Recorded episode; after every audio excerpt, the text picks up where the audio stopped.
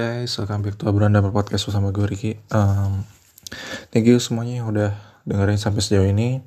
Uh, Mudah-mudahan support terus Obrolan Damar Podcast di Spotify, Apple Podcast, dan platform lainnya yang bisa didengar gitu. Jangan sampai kelewatan pokoknya. Dengan cara dengerin aja uh, ke aplikasi, aplikasi yang menyediakan podcast Obrolan Damar kalian dengerin. Gratis bisa diterapin gampang. Nggak perlu ada biaya apa pun terus follow juga di masing-masing platform tersebut podcastnya biar gak kelewatan infonya. Kasih rating juga kalau bisa guys. Terus juga jangan lupa follow instagramnya @obrandamber underscore buat mengetahui konten informasi lainnya terkait dengan obrolan podcast. Oke teman-teman. Itu aja dari gua. Bahasan kali ini simple mungkin simple apa ya secara singkat padat jelas ya. Mudah-mudahan nggak nggak makan waktu banyak gitu sekedar kita ngobrol-ngobrol juga kan teman-teman. Ya bahasan yang gak terlalu serius ya. Tapi agak serius juga yang perlu diingat juga ya. Jadi oke okay, kali ini kita langsung aja nggak perlu basa-basi. Nah jadi kali ini gue mau bahas beberapa sedikit apa ya masukan ya mungkin. Masukan yang jarang dikasih tahu oleh drummer ataupun non drummer ya. Nah mungkin kalian sering dikasih tahu kayak banyak-banyak um, masukan misalkan cara jaga tempo terus mainnya harus apa namanya harus main groove aja atau kayak ngikutin bandnya main apa. Kurang lebih kayak gitu kan dan masih banyak lainnya yang banyak disebutin lah udah udah sering di, dikasih tahu gitu.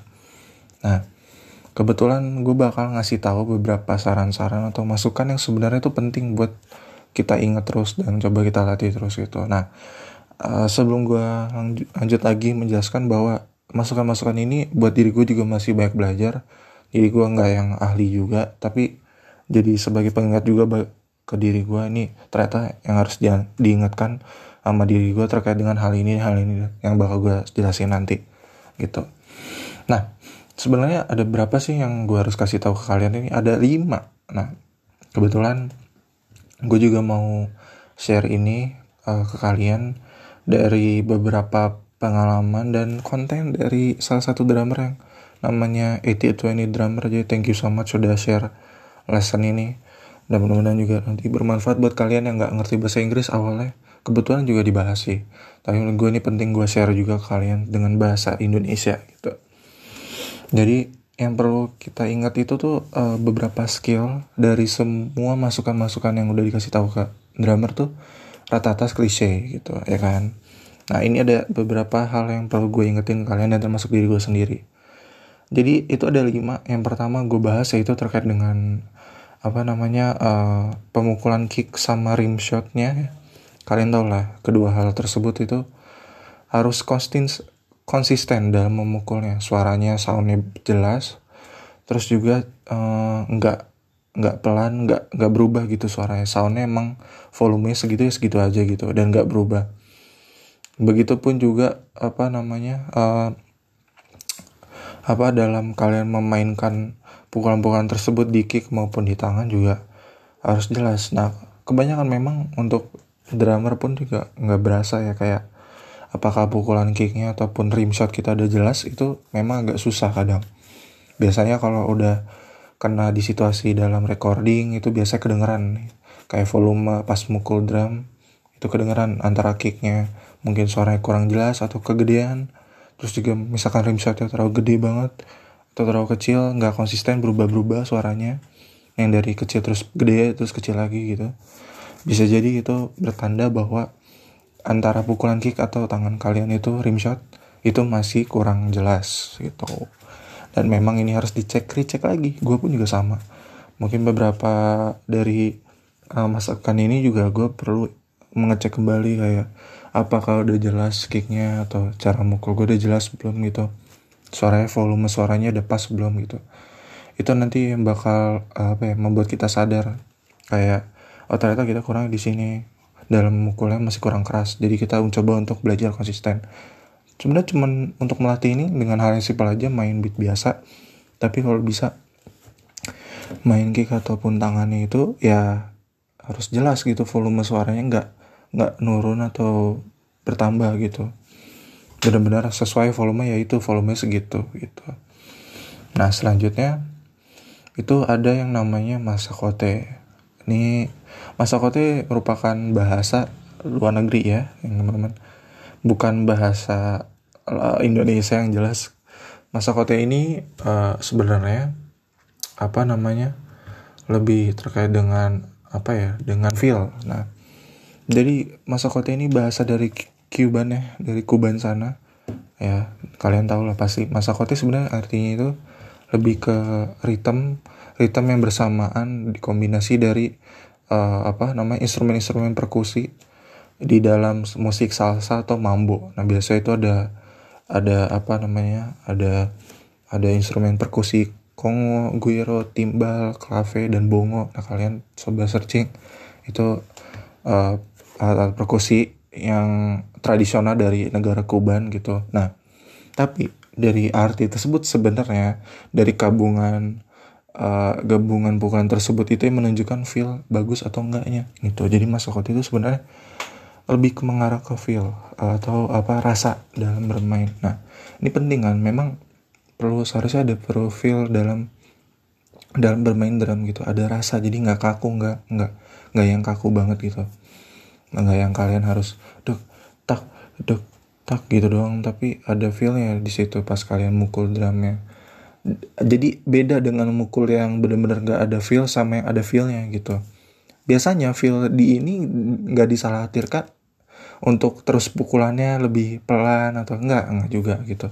Feel ini bisa menyesuaikan diri dia bisa ngerasain untuk musik keras ataupun musik yang pelan gitu. Ya, misalkan kayak jazz bisa nyesuaiin juga feelnya terus juga dalam bermain musik rock dia bisa ngerasain feelnya harus kayak gimana gitu. Jadi itu penting banget. Nah untuk bisa ngelatih feel ini ya dengan cara main groove dengerin musik terus juga ya banyak-banyak dengerin bermain band gitu. Karena itu nanti yang ngelatih feel atau masa kote ini teman-teman. Karena ini nanti bakal bisa menyesuaikan diri drummer bisa main bersama band ataupun main bersama lagu yang dimainkan gitu nanti jadi menunjukkan feel itu yang nanti menciri khas oh ini kita main musik ini atau menciri khas menjadi diri kita gitu loh. Karena pasti beda drummer yang punya rasa sama yang enggak gitu.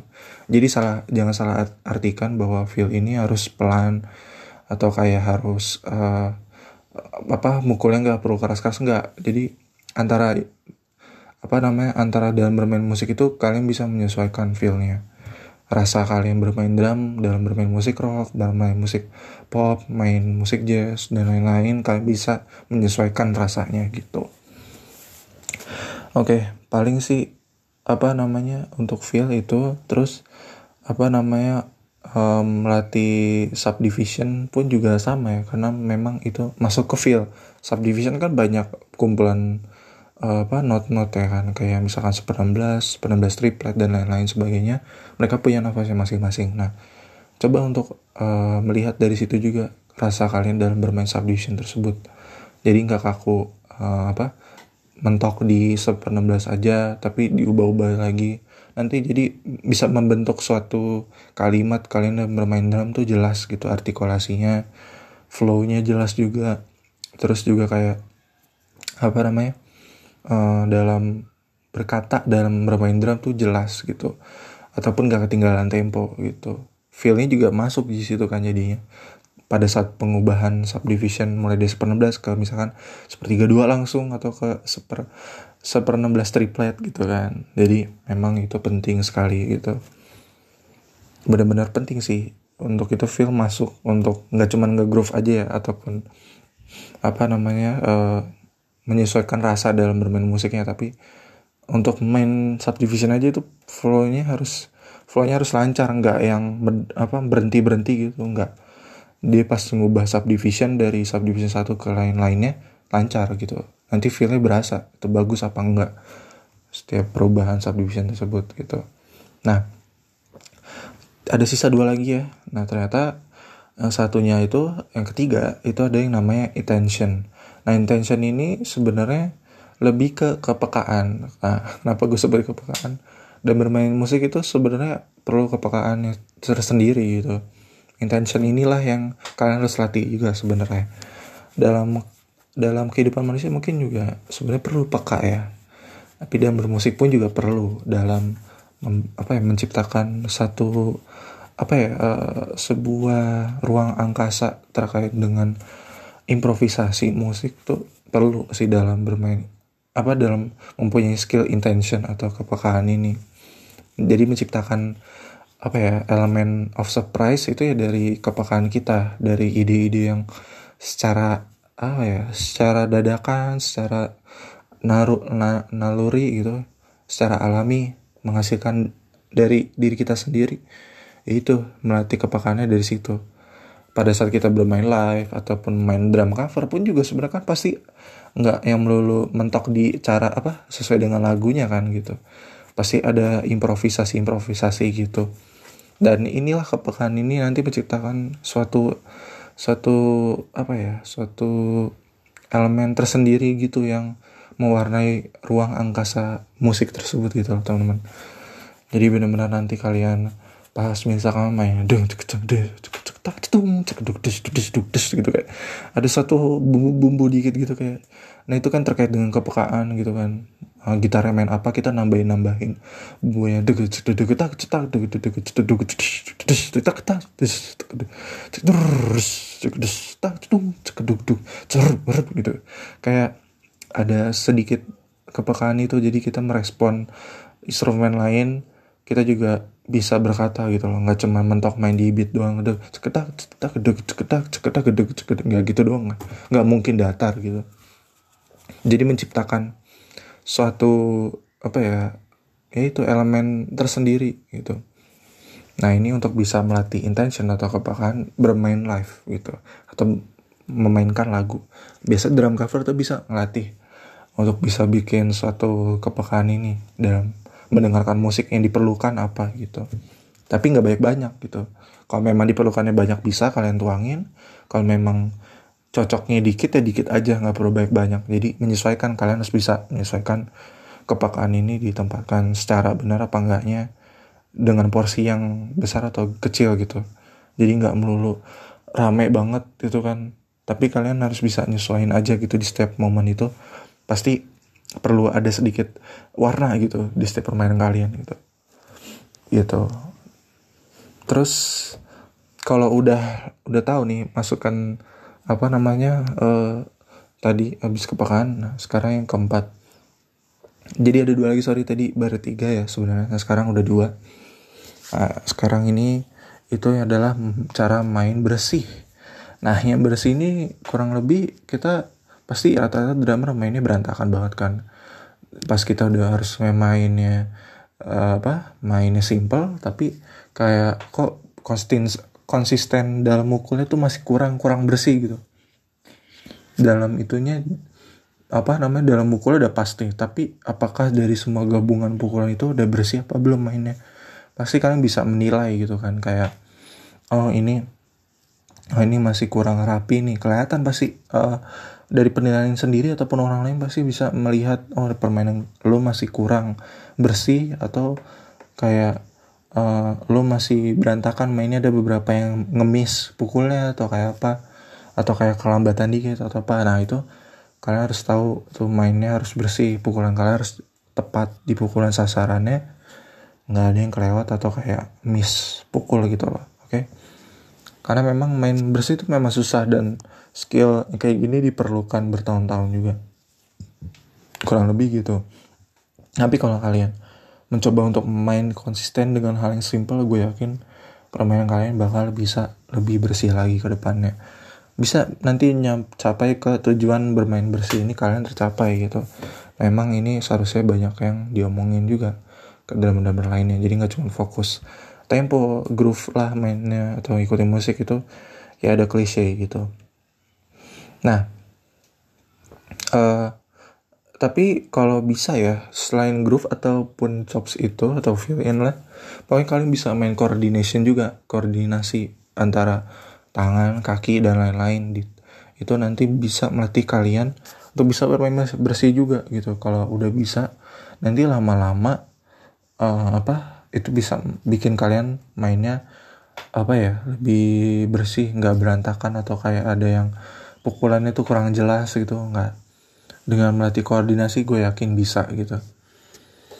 Kalian kalau belum tahu koordinasi kalian cek ya. Di episode sebelumnya gue bahas uh, atau di poliritem itu gue bahas koordinasi itu keren apa penting banget.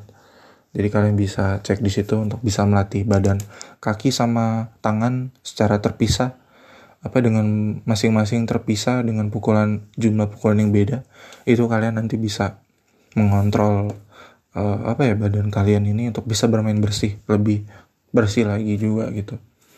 Nah setelah itu kalian coba terakhir ini ya untuk bisa melatih uh, bermain dinamika secara sensitif gitu. Kenapa? Karena memang dinamika ini penting gitu secara keras maupun pelan gitu Nah, ini nanti nanti bisa apa namanya? bisa apa namanya? bisa men, bisa menyesuaikan diri gitu di lingkungan yang mungkin kayak stadium atau atau kayak di cafe gitu-gitu dan jadi pukulan kalian pun juga jelas jadi nggak yang kedengarannya aksen semua atau enggak pukulannya kedengaran kayak pelan semua ghost note gitu enggak jadi kalau kalian bisa ngelatih dinamika nanti menghasilkan pukulan juga yang berkalimat gitu pukulan. Apa namanya pukulan dinamikanya juga jelas gitu. Kalau misalnya nih banyak ya teman-teman main chops gitu ya. Main chops tadi belajar gitu tapi dinamikanya nggak diperhatiin gitu. Nah itu nantinya pukulan kalian jadi kedengarannya kayak kayak apa ya? Kayak kumur-kumur gitu jadi jelas aksennya di mana pas didengar juga enak gitu. Gitu. Nah maka itu perlu ada latihan juga tuh. Mau kalian dari pelan dari keras gitu kalian coba-coba coba di diaduk-aduk lah. Kalian coba dari pelan terus keras lagi atau di keras terus tar baru pelan banget terus ya itu coba diacak-acak aja. Gitu. Itu sih paling teman-teman. Dari beberapa masukan tersebut mudah-mudahan uh, bisa bermanfaat juga. Memang dari lima masukan atau drum skill ini uh, kurang di di apa ya di sebarluaskan gitu. Memang fokusnya lebih ke groove atau chop feel gitu kan yang kayak bermain untuk musik gitu dan mainnya on pocket sebenarnya itu udah klise banget gitu. Nah ini beberapa apa namanya beberapa masukan untuk drum skill kalian lebih keren lagi yang jarang dibicarakan oleh orang-orang gitu. Jadi itu aja dari gue, semoga bisa bermanfaat, diterapkan di latihan kalian. Dan see you on the next episode. Jangan lupa dengerin obrolan number podcast dan follow sosial media kita at obrolan underscore. See you on the next episode. Bye bye.